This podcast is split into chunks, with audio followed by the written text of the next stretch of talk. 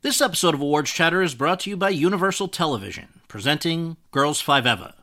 Girls Five Eva follows a one hit wonder 90s girl group who attempts a comeback while hilariously navigating family and relationships, plus the joys and pains of middle age. The show stars Sara Bareilles, Renee Elise Goldsberry, Paula Pell, and Busy Phillips. Don't miss the series critics call the funniest show on television.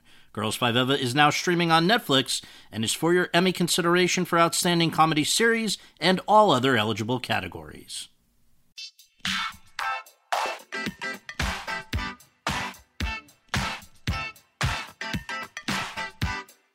Hi, everyone, and thank you for tuning in to episode 107 of Awards Chatter, the Hollywood Reporters Awards podcast. I'm the host, Scott Feinberg, and my guest today is one of the fastest rising young actors out there, Adam Driver. The 33 year old first came to prominence in 2012, playing the complex and controversial character Adam Sackler on Lena Dunham's dark comedy series Girls, the sixth and final season of which was recently completed and will air in the spring on HBO. Starting a year before that, though, and during breaks from the show, Driver has played parts of varying size in films for many of the best directors in the world. From Clint Eastwood's J. Edgar, to Steven Spielberg's Lincoln, to the Coen brothers' Inside Llewyn Davis, to Noah Baumbach's Frances Ha and While We're Young, to Martin Scorsese's forthcoming Silence. He's now best known for playing Kylo Ren, the grandson of Darth Vader, in J.J. Abrams' 2015 blockbuster Star Wars The Force Awakens, a role he'll reprise in future installments of the franchise. But he recently earned the best reviews of his career for his performance in a movie a fraction of their size, Jim Jarmusch's Paterson, which premiered at Sundance back in January. In that quiet and understated film, which chronicles a seven day period, he plays a small town bus driver who also writes beautiful poetry. Over the course of our conversation, Driver and I discuss a wide range of topics, among them his pre stardom service in the U.S. Marines, his subsequent training at Juilliard, the casting sessions that landed him his part on Girls and in Star Wars, his attraction to a character who listens far more than he talks in Paterson, and his own plans for the future. So, without further ado, let's go to that conversation. Adam, thanks so much for doing this. Appreciate it. Yeah, thanks for having me. We always begin with just a stock question. Where were you born and raised, and what did or do your folks do for a living? I was born in Fontana, California, mm-hmm. and immediately moved to San Diego. Lived there till I was seven, but was raised in a small town in Indiana called Mishawaka, which yes. is in the, kind of the southern border of Michigan, northern border of Indiana, next to South Bend and Notre Dame. My mom is a paralegal for a private practice of family law. This guy named Fred Fred Haynes, and my father works at an Office Max in Arkansas. Nice. That's what. So, I have tried to read up on you a little bit before this, obviously, and one thing I was surprised to learn was that, and maybe it's not true, but I'm going to ask you, was the first time that you acted really not you'd not acted prior to high school at all? I did like I did like little things in like church plays when I was four, you know, okay. and five, yeah. you know, but but not really. I, I, didn't act really until I, I auditioned for a play in elementary school, yeah. and like I, they cast me as the curtain boy, so so I just opened the curtains for my fellow classmates, but they wanted they knew to kind of keep me behind the. Right a curtain as much as possible so no one would see me. and then what happened in, in high school? It just started out with a, again a very small thing, right? Yeah, it, it, was Oklahoma at the very end of the year. They have like the big musical that everyone like you know tries out for, and and again, I was uh, entrusted with a very small role. My line was "check his heart." It was, it was right after Curly gets shot. I say "check his heart," and that and then then the drama teacher left, and then a new drama teacher came and I auditioned for Arsenic and Old Lace the next year, my sophomore year, and I got cast as Mortimer Brewster, which was a big deal. So I was very excited about. And that. you were starting to now develop more of a passion for doing this. Yeah, yeah. I, I remember like trying to t- take it seriously, or like to feel. I feel like I was kind of good at it, and I'm like, oh, I'll just stick with things that I'm good at because I wasn't really good at anything else. Really? Yeah not a sports guy, not a. No, I tried sports. I was never really good at it. Yeah. I like made the B team, you know, and, and if they were really desperate, they'd put me on the A team, but the B team because I knew it didn't count. You know? I was really good in the B. Like I was very yeah, bold yeah. and like passed a lot and shot a lot. But in the A team because I knew it counted, I got in my head and right. would get really nervous and run out of bounds. so now you're you're coming out of high school, having done several high school productions of, of various shows, and your outlook at that point, I believe, or, or I believe that I read you auditioned for Juilliard, uh-huh. but if you can connect the dots from that point until about a year later, when instead of being at Juilliard, you were now, I believe, in the U.S. military, what went on during that period that led from one place into such a very different place? Yeah. So I was interested in acting, but I didn't get good grades. So my parents, you know, grounded me from theater a lot, I, or because I, couldn't couldn't do it. And, and, and, school, I just hated. I didn't like it. Uh, was didn't have the focus. I'd skip class a lot, and I knew I was still interested in acting, and I knew Juilliard. The emphasis really wasn't on grades; it was about your ability. So I'm like, okay, I'll try there. So. That, because I didn't get good grades. And that was the only school that I auditioned for really? was Juilliard. I just knew it was really good. So I'm like, oh, sure, I'll just go there. Yeah. and I didn't get in. And, and I was like, okay, that's it. That's I'm not going to apply for college. And then later I was like, maybe I'll go to a community college locally. And I was working as like a groundskeeper at 4-H fairgrounds, you know, uh, like painting and mowing the big lawn that they have.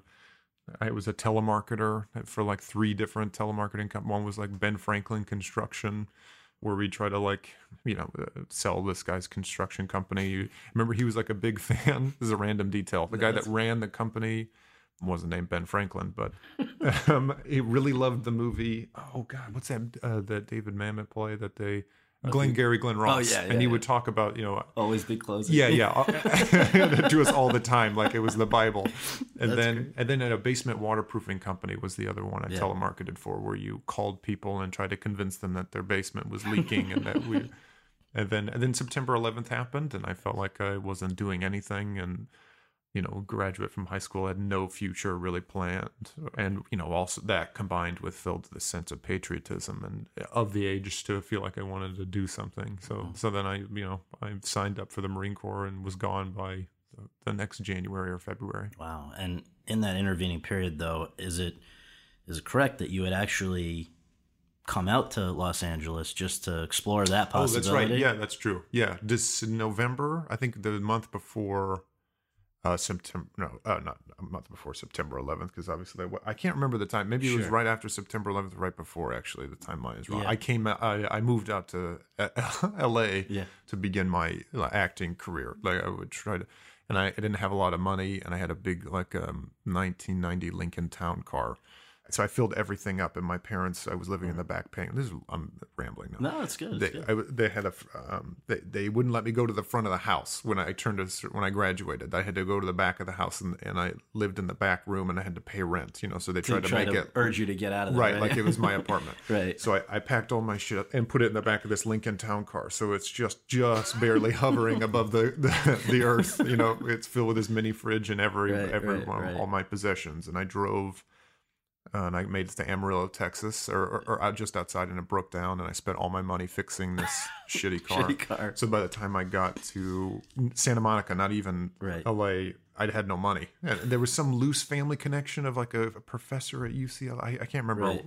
And I met him, but I was basically here for 48 hours, and I had no, I had no money, and I wasn't going to call home for money, right. so I just turned around and drove back, and that was the end of my and when you got back was when the idea was put forward that maybe a, a military option would be a better path. Yeah, I had got a brochure in the in the mail, and my stepdad was. We were having an argument about what was I doing with my life and my future, and he's like, "Why don't you join the Marine Corps?" I'm like, "Fuck no, I'm not going to join the Marine Corps." Then he left, and I'm like, "Well, maybe I will." You know, like I'll, I'll think about it. But then and then yeah, so I left. So you're 18 when you when you started there and started in the Marine Corps, and how formative was that period in your life? Did you adjust well to the sort of sounds like a lot more discipline than you'd maybe had in your life up to that point? Did you like it? Yeah, I did, which is kind of strange now because I hate authority or yeah. hate people telling me what to do, and that's what the Marine Corps is filled with. That I do remember liking it right away. I mean, you're I never had because I wasn't in sports. I didn't have that guy test where you were a bunch of dudes, you know, and that that I didn't never had that camaraderie. So that was kind of interesting to me to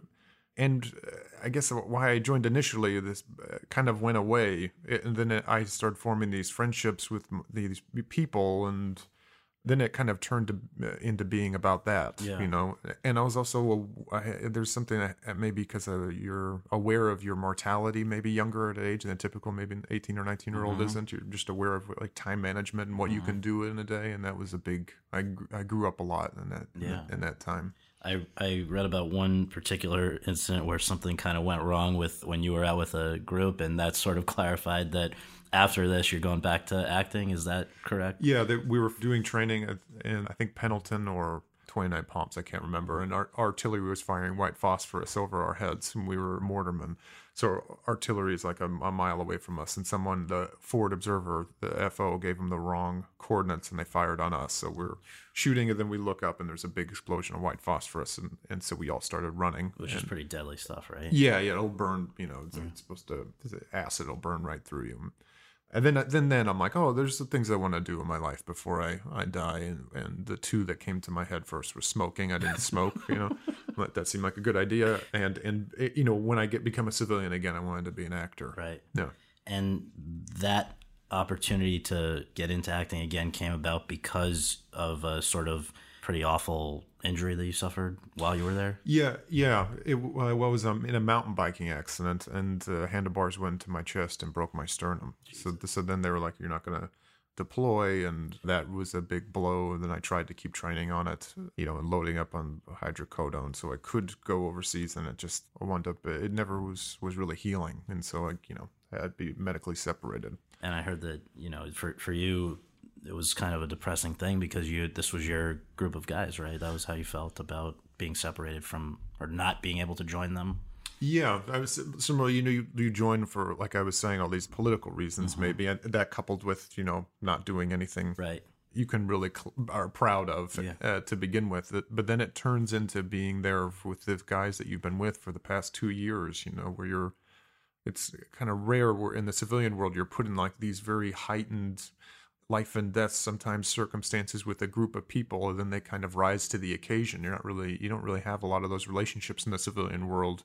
I mean maybe that's generalizing but for me i didn't at that at that time. So you you are very close with people in a way that you don't have in in in the civilian world and not being there with them to do that job and someone else taking my place to do that mm-hmm. job and having that experience with those guys is, was a big blow Oh yeah. So now you come out though. You've got, I guess, with the GI Bill, you're able to do University of Indianapolis for a year, and then we're You know give Ju- everything. Julia, I'm trying. I'm trying. No, yeah. now, you, but then then it's another shot at Juilliard, right? Right. Yeah. Yeah. I couldn't. I got out in like June or something, and the audition process for Juilliard I, was already over. It was so I went to University of Indianapolis for a year and and did plays. Yeah. and waited to audition for Juilliard again, and that that time got in. Could you tell that it went better this time? What did you do differently? I think I just had more life experience that I brought to the monologues. I still wasn't as prepared. I like I didn't know much really about theater or you know Shakespeare, and uh, even at that time, I did the opening monologue from Richard III, but I didn't really know Richard III, and I don't think I'd finished the play. But I, I think my life experience just uh, at 17 or 18 when I first auditioned, you're so eager to please and just be liked that I really had no point of view about anything that I was saying. And the second time I I, I did, and I Yeah. think maybe that came through in my audition. Maybe.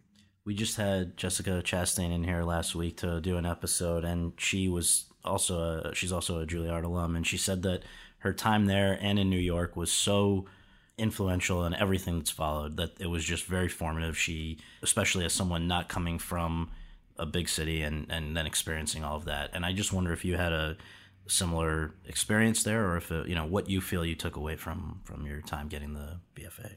Yeah, uh, similar to similar to that, and I did not come from a big city, very small town, and it, it was not, you know, it's not full of culture, and suddenly you're in Lincoln Center, which you know, the the opera, the city ballet, it's all it's all right there. So that was a huge education. I didn't know, but you know, I didn't have an encyclopedic knowledge of uh, playwrights or you know, the, the plays that I'm supposed to know, and so I was very new to all of it and and and also uh, the marine corps is great acting training because you're you know uh, with a group of guys that are your age that are kind of living under very heightened circumstances and that makes kind of people behave in strange ways when they're trying to cope and don't have the words for it or can't figure out how to process it so at juilliard i learned i think a way to learn which Mhm. was a maybe which i had no kind of set process Yeah, before yeah. where you you're also like you know spending a lot of time working on yourself for four years which Mhm. at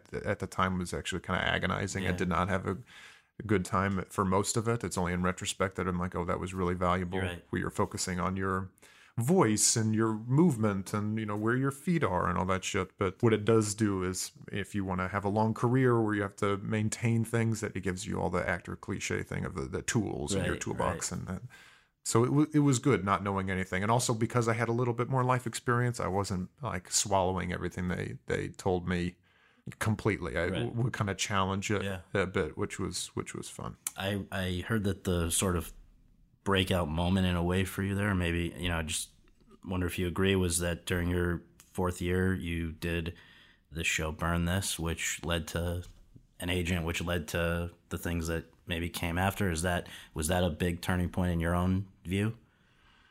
Yeah, yeah, I think so. Yeah, the, at the your last year, they do a play that they try to cater to your strengths, or you kind of start there at Juilliard in your first year, and they're they're uh, they try to get you away from your habits as much as possible, and hopefully by the end of your fourth year, you kind of go back to maybe your strengths that you had to begin with, but being able to access new faculties or whatever.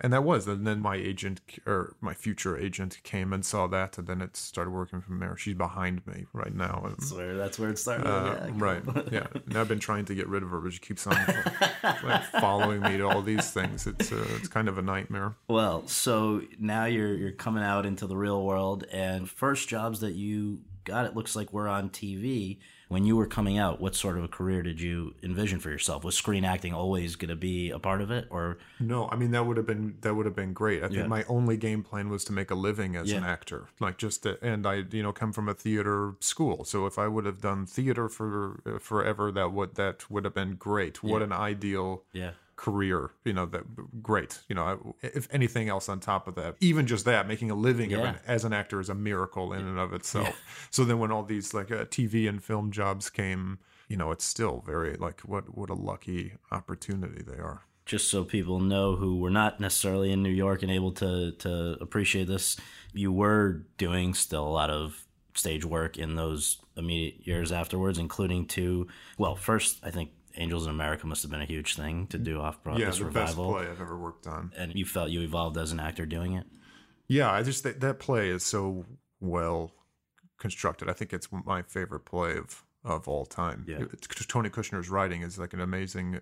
Who also wrote Lincoln and Munich and a bunch of other things. He has a great way of articulating these complex ideas, but at the same time not sacrificing the kind of humanity that are happening in scenes. And one of them is a scene with Louis and Belize when he's trying to kind of go in this long monologue kind of about racism and democracy and, then, it really is all about how he feels so guilty uh, for for leaving prior and it's those plays when we we did both parts millennium approaches and perestroika so it's and we did them in rep. So on, on saturday we do both plays so it's six hours of acting i think we did them on saturday and sunday or, or mm-hmm. friday and saturday. And you know throughout the week we do alternate and that was just a really great lesson. Even though those plays are six hours because they're so well constructed and well written that at the end you still felt like you had ener- you weren't like draining Really? the tank because all you had to do is rely on the words and this the the writing kind of got you to where you needed to go. You didn't have to put anything on top of it and that was a huge lesson to learn.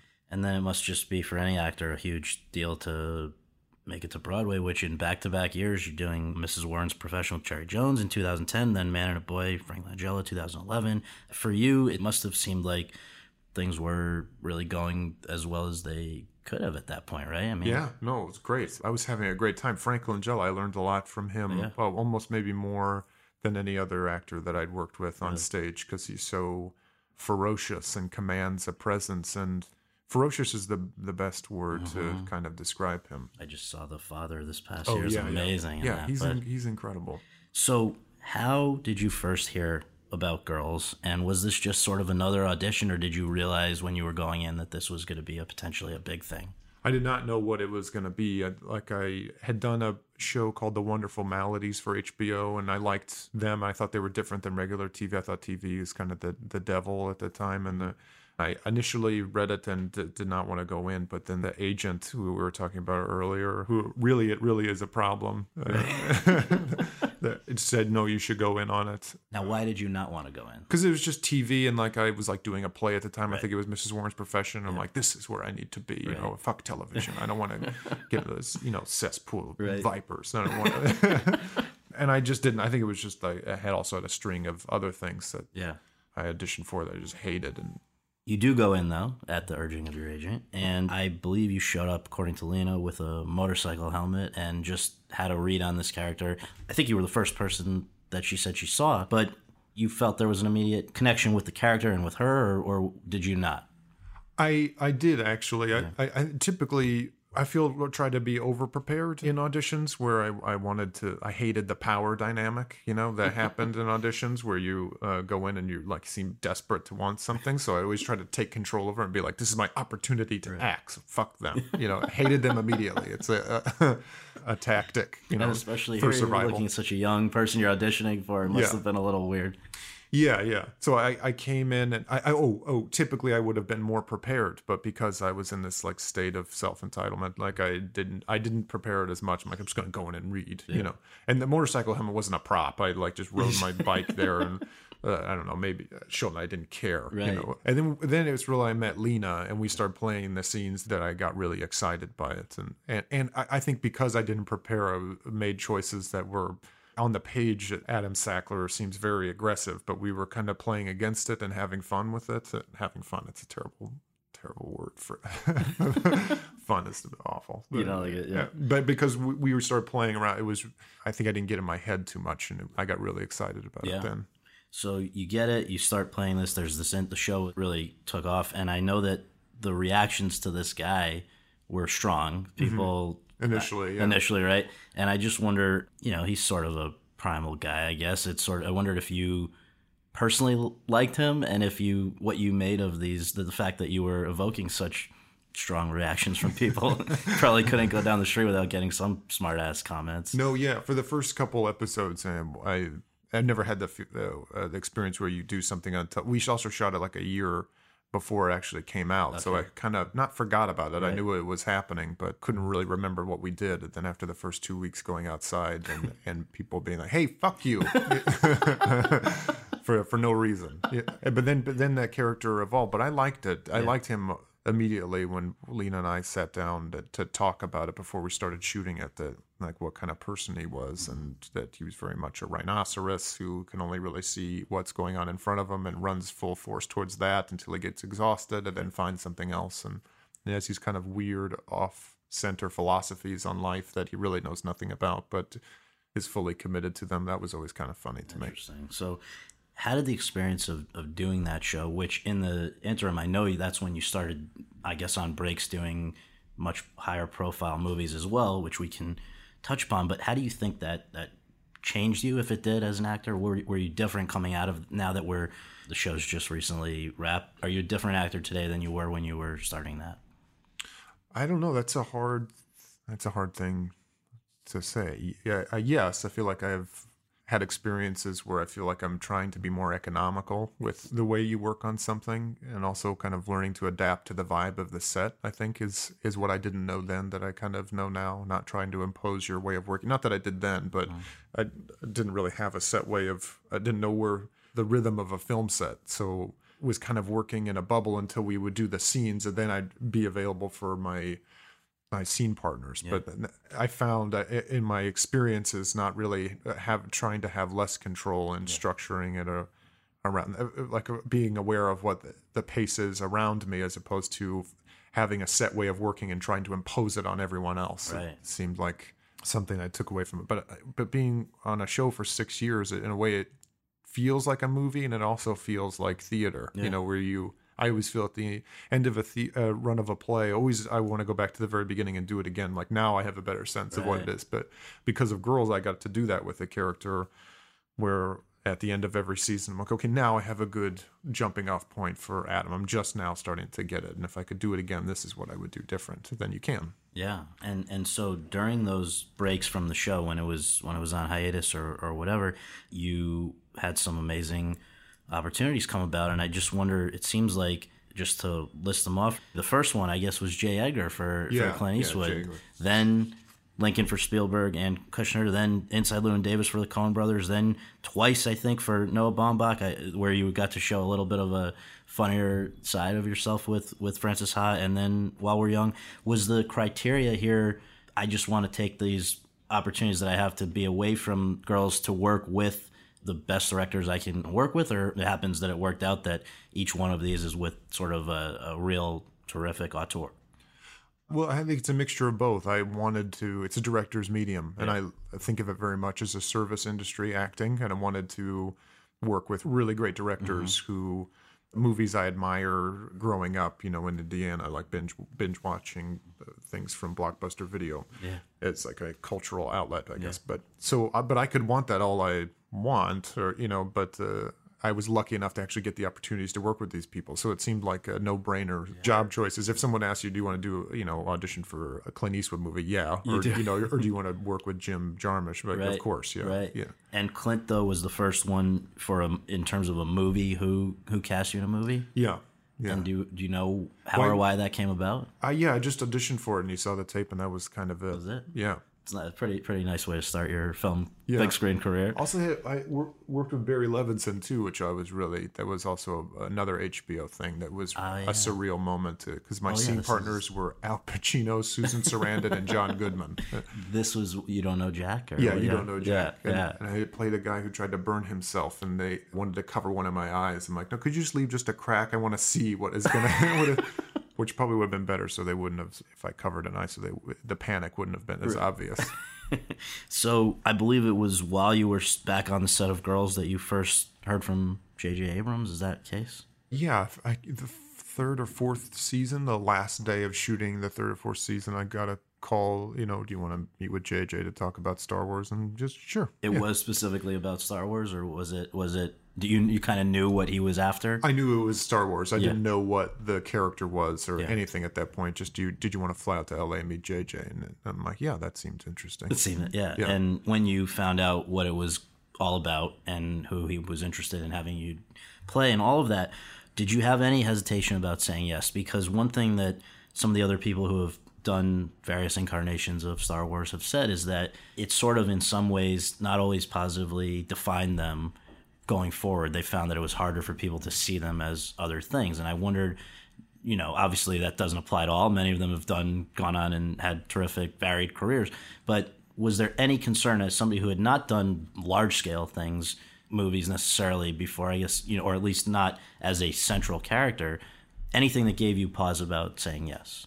Yeah, I had a lot of apprehension and and doing it. Not not for what you're talking about of like thinking ahead. Yeah. I don't think I was there yet uh, Yeah. as far as what its effect would be or what the end result would be afterwards. I was more thinking about how you know finding your way in and making it make sense to yourself and you know what is the source material for it. I mean obviously the original movies, but you have to kind of make it has to make sense for you. And and they were kind of outlining it, but there was no script to read until the first. So you've already kind of agreed to do it, and Really, and yeah. you're and you're there on set. Then you kind of read what you've committed to. But JJ outlined it, and it got me really excited. Be I'm very wary of Hollywood movies. I, uh, because I feel like a lot of them are they sacrifice story for spectacle, and it's very much about uh, effects and results as opposed to characters that are that you can actually connect with. But the first words out of JJ's mouth were about story and character, and that would propel the the plot forward, not you know an effect. And Right. that was really exciting to me initially, and and then uh, but then I wanted to think about it for a couple months, and then it was like six more months after that of scheduling to see if it could work because I was still shooting girls but yeah, I just didn't want to. I didn't want to fuck it up. Really, like you know, what a you know awesome opportunity. But you know, what if you get there and have no ideas on the day? And I remember having conversations with JJ, being like, you know, I feel kind of overwhelmed by the idea of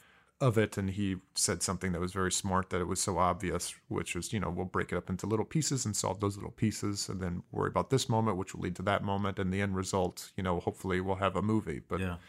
and so that made sense to me and And it ended up feeling not like a different sort of acting than you'd done in other things. You felt good doing it. Well, yeah, because you have to you you have to like solve all the problems for yourself. You can't just because the the vocabulary in Star Wars is so ingrained into your culture, but you still have to make it make sense. So why does people why do they wear helmets? You know Right. why why is the motion that he's reaching out to use the Force? Is there some kind of I went back to the Kurosawa's movies actually, which kind of initially inspired George Lucas. The Hidden Fortress, in particular, was a movie that made a lot of sense. You know, the uh, when I made it kind of political in my mind, then I'm like, then it made sense to me. Yeah. You know, we have these two parties who are on opposite sides who believe that they're 100% correct. You know, and there's a family dynamic in the midst of it, and that makes it more complicated. But the idea of two two people thinking that they're 100% right, you know, made it less easier to get in as opposed to like the obvious dark side and light side. I didn't think about that at all. And I wonder if, as a guy who's been in the military at a time when we're engaged in the war on terrorism, which is essentially, again, like you're saying, like kind of people that are totally true believers of, of their position on either side, it seems like it's not entirely unrelated to the real world in some ways, but Yeah, or even our current political climate. Yeah. Whenever a group of people, I think, tell another group or show another group that they are 100% correct, I'm always suspicious. Yeah. Right. Yeah. So movie comes out, obviously a huge phenomenon. How has it impacted your ability to just go about your business? And also, is it a little surreal when a few weeks ago it's Halloween? I think one of the most popular costumes kids are going trick or treating in was you as Kylo. Uh, I mean, is it is it just what do you make of it all?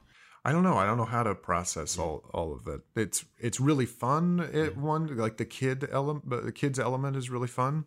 I was uh, dropping my wife off in front of our house and, and parking the car around, and I was driving around the our block, and I turned the corner, and there was a mom like picking up her kids from school, and she had three kids, and they're all running in different directions with like backpacks all over, and she was holding uh, my lightsaber, but she was holding it in a way like she holds lightsabers all the time, you know, like, like it was such a burden, like oh god, this fucking lightsaber, you know. And she was slinging it over her shoulders with all like diaper bags and backpacks, and that image of her, like you know, completely, you know, jeans and a t-shirt with the lightsaber Right. going down, like like oh this fucking thing. I'm like, I know it's, it's you get it? yeah. Yeah. It's an awkward thing to hold, you know. It's a weird thing to watch you walking down my neighborhood Right, with it, with you know, one. and I'll see you at the house later. And I scare the shit out of your kids. Right. You look, Cole again for Halloween. So uh, from that massive scale kind of a project, you then I think chronologically then go and do Paterson. Yes, yeah, I think which that's right. can we can I, I I know we talked about this the other day, but just for context, I, maybe if even if it's not an exact figure, like what's roughly the budget and the shooting schedule for Star Wars versus Paterson? I, I did a because I don't know. I need to know how movies are made or how much money goes into make movies. But I, I asked this afterwards. I gave you that terrible answer, and, and they think it was around five million. Five million. Yeah, maybe. Where I don't know. Again, I don't know what the budget of Star Wars is. I'm not thinking about the Right. budget, but it was more than that. Yes, a few multiples. Yeah, yeah. So now you're you're doing uh, well. You get offered Paterson, and the reason that you immediately were drawn to it was because, as this guy who was sort of a cinephile growing up, you were familiar with and a fan of Jarmusch. Yeah, totally, one hundred percent. His movies are, are, I think, are brilliant, and he's brilliant. I didn't know him at the time, Yeah. but solely because he was involved in it, I wanted to be in it. and as you're reading the script and looking at this this this character who doesn't say much, right? He's as as you noted, largely a, a listener, which is not something many movies are built around, and then also a story, which is sort of the opposite of every cliche. We see a gun, but it's not going to kill somebody. We see, you know, whatever. I think that what was that Godard? It's like if you show a gun, somebody's going to get Right, shot. so- or yeah, right. So it's like throwing all this on its head. That's what you were drawn to, but also is that something where you're like, how do I, how do I communicate as a guy who has very little verbally to say? I don't know. I'm always, uh, I love scenes where I don't have a lot to say, where I get to listen to people. I've been really lucky to work with really great people, though. That so that's made it easier. And I knew Jim just attracts people that are great and that he's interested in, or and are inherently interesting. And uh, so I knew that that I didn't really think of that. I was more excited that playing a character where you get have to trust that the power of thought is interesting enough that that's cinematic enough that people would would be interested in watching someone process something or take in details. And that that was a kind of you know you just have to i don't think you get that opportunity a lot to play with that idea and it seemed uh, unique. Now, aside from what was on the page, what, if anything, were you able to do to prepare to play this guy? Well, I tried to, you know, up my game as far as knowing the poetry world. I had a mm-hmm. very elementary knowledge of poetry, like E. E. Cummings, and I, I mm-hmm. knew, you know, Allen Ginsberg's Howl, but I didn't know anything apart from that, or, or I didn't know Frank O'Hara's lunch Yeah. poems, or anything by William Carlos Williams apart from This Is Just to Say. Yeah. So studying that and learning about poetry through Jim in particular, who was studied under Kenneth Koch at Columbia, was really exciting. And, and reading Ron Padgett's poems, and then just a, a physical, the physical life seemed to be very key because he has a very well worn groove as far as whose routine every day takes the same path to work you know takes the same bus route the clothes that he wears apart from his uniform are pretty similar. So he pretty much wears the same thing every day. And i knew that being there on the day i didn't want to be thinking about it. We're trying to tell a story of someone who's been doing this routine for years and we only had to shoot it in a couple months. So learning how to drive a bus and getting my cdl license i thought would be important to maybe open us up to we can get better shots Yeah. even I think we only know, wound up were able to do two shots, you know, that uh, where I could uh, drive the bus, but to me that that was worth It's it. still valuable. And also on the day, I didn't want to be thinking like what lever does what, what Right. where does the key go, you know, like how wide is my bus, Right. is, what's the air pressure. Right. In the tires, like I wanted to be available, you know, for my scene partners and the crew. Like you want to not be thinking about it. Sure. Now, one thing I wondered watching this movie is is there a reason that Jim wanted to tell this story? Is there something about what happens to spoiler alert Paterson's work at the end? Is there something that that that we should all take away from that? Is that a metaphor? You mean is there something specifically that he wanted people to take away from that moment? Well, I, I would say overall, overall? but also the thing that really I wondered is when we see that somebody's what they've poured their heart and soul into, the the material evidence of that is now gone. But he he figures out, you know, I think that last scene is so beautiful. I guess I just wonder, is there more to that than meets the eye in your view? I think so. I, I don't know that he had a set point in in all of it. I'm sure it was multi-purpose of yeah, a lot of what we were talking about mm-hmm. subverting people's expectations. He's really interested in eh, the fact that he was in the military or the fact that he was a bus driver or the fact that he's a poet but he's not defined by any one of those things is also i think a, a point that he was trying to make that scene in particular i think maybe he was trying to say or what i get out of it is that i think there's a line in one of the poems where he says you know words wor- words are written on water and then I, I love that idea and there's the you know the Passaic Falls and in Paterson. So uh, the idea that things happen you know or we create things even making a movie everyone's decided to leave their families you know for this certain amount of time. Someone's giving us a lot of money all for us to be here at this time and tell this one story you know this scene this time and then we're going to break for lunch. It, it's all you know so I think maybe the idea is that we can't hold on to anything, and that's kind of Paterson's philosophy. That Yeah. things happen, and then he has a mourning period for the loss, but then eventually you get the sense that he'll move on after the movie is over. He'll he'll keep writing, and I think that's very true to life or any environment where you're trying to create something. We're we're all we've all decided to be here for this moment, and we try to capture the moment and create something, but we can't hold on to it, and we can't go back to it. We can't go back to it and recreate it. It's just it existed, and now now it's gone. You know. And I, I think that idea is is maybe what he was trying to get across. So, just winding down here, I want to ask you: Is this character in Paterson, well, which of the characters that you've played, maybe maybe it is this one in Paterson, do you feel is most similar to Adam Driver, the person? Is it somebody that is this the guy that you feel most connected to, or most similar to yourself? I don't I don't know. I, I think after you know, there's elements of, you know, hopefully yourself and all the things that you get to do. Even something like Star Wars, like that that character makes sense to me and the family dynamic and desperately wanting family to be a part of his life but not getting it. And you know the anxiety and a lot of anger that that creates that lasts a lifetime. You know when we finish that i'm like oh that that felt like we made it personal. Uh, um, but paterson and I relate to the structure that he has in his life, especially as a nomadic actor, where you crave kind of a structure and where your your life is maybe controlled. So in work you can be less controlled. That makes sense to me. And just l- listening to people around you and not Paterson, similar to Jim, actually meets things without judgment mm-hmm. and meets meets things that are new. He's open to the world around him and his first impulse is curiosity, not not to label it at anything. Yeah. Which I think is a beautiful thought. I, I don't I don't know that there you know silence in the one the Scorsese thing that we just did. The he's a character that's full of doubt, and I relate to that a lot too. Where We should say this is uh, if, if correct me if I'm wrong, but I believe you and Andrew Garfield, Oh, yeah. Jesuit priests, yes, 17th century, seventeenth century, going to priest. find uh, a- another Jesuit priest who's sort of gone off the grid a little bit, Yes, that's that's one hundred percent. and with Scorsese, big and deal. with Scorsese, yeah, right. Uh, but his that character is very much doubt. He's very see Saint Peter in my mind, Yeah, where yeah. he's completely committed to. And religion is like a, the boundaries, I guess, for the movie. But you can really insert any kind of Anything, e- e- yeah, even a- acting or marriage or where you've committed yourself to this thing. You're you're com- you're you're in it. You've designed your life around it. You know, I'm going to be an actor. I'm going. Uh, this is what I'm going to do. And then it's not it's not as simple as that's it. I've made the decision. Now I just have to act it out. That's full of misery and doubt and second guessing and joy. You know, maybe. That kind of struggle is uh, I really relate to. So this is a long-winded way No, of saying great- there's not one thing I guess that I, can, I point to that that's like that's who I am. And very last thing I've got to ask you is, you know, now for people who have either discovered you through the perhaps a, a bigger thing like Star Wars or a smaller thing like Paterson or whatever it may be, they're they're probably anxious to know what's next. We've just established that one thing is Scorsese's Silence, which is coming out soon, and I believe you just a massive demand for you to. Uh, I think you lost.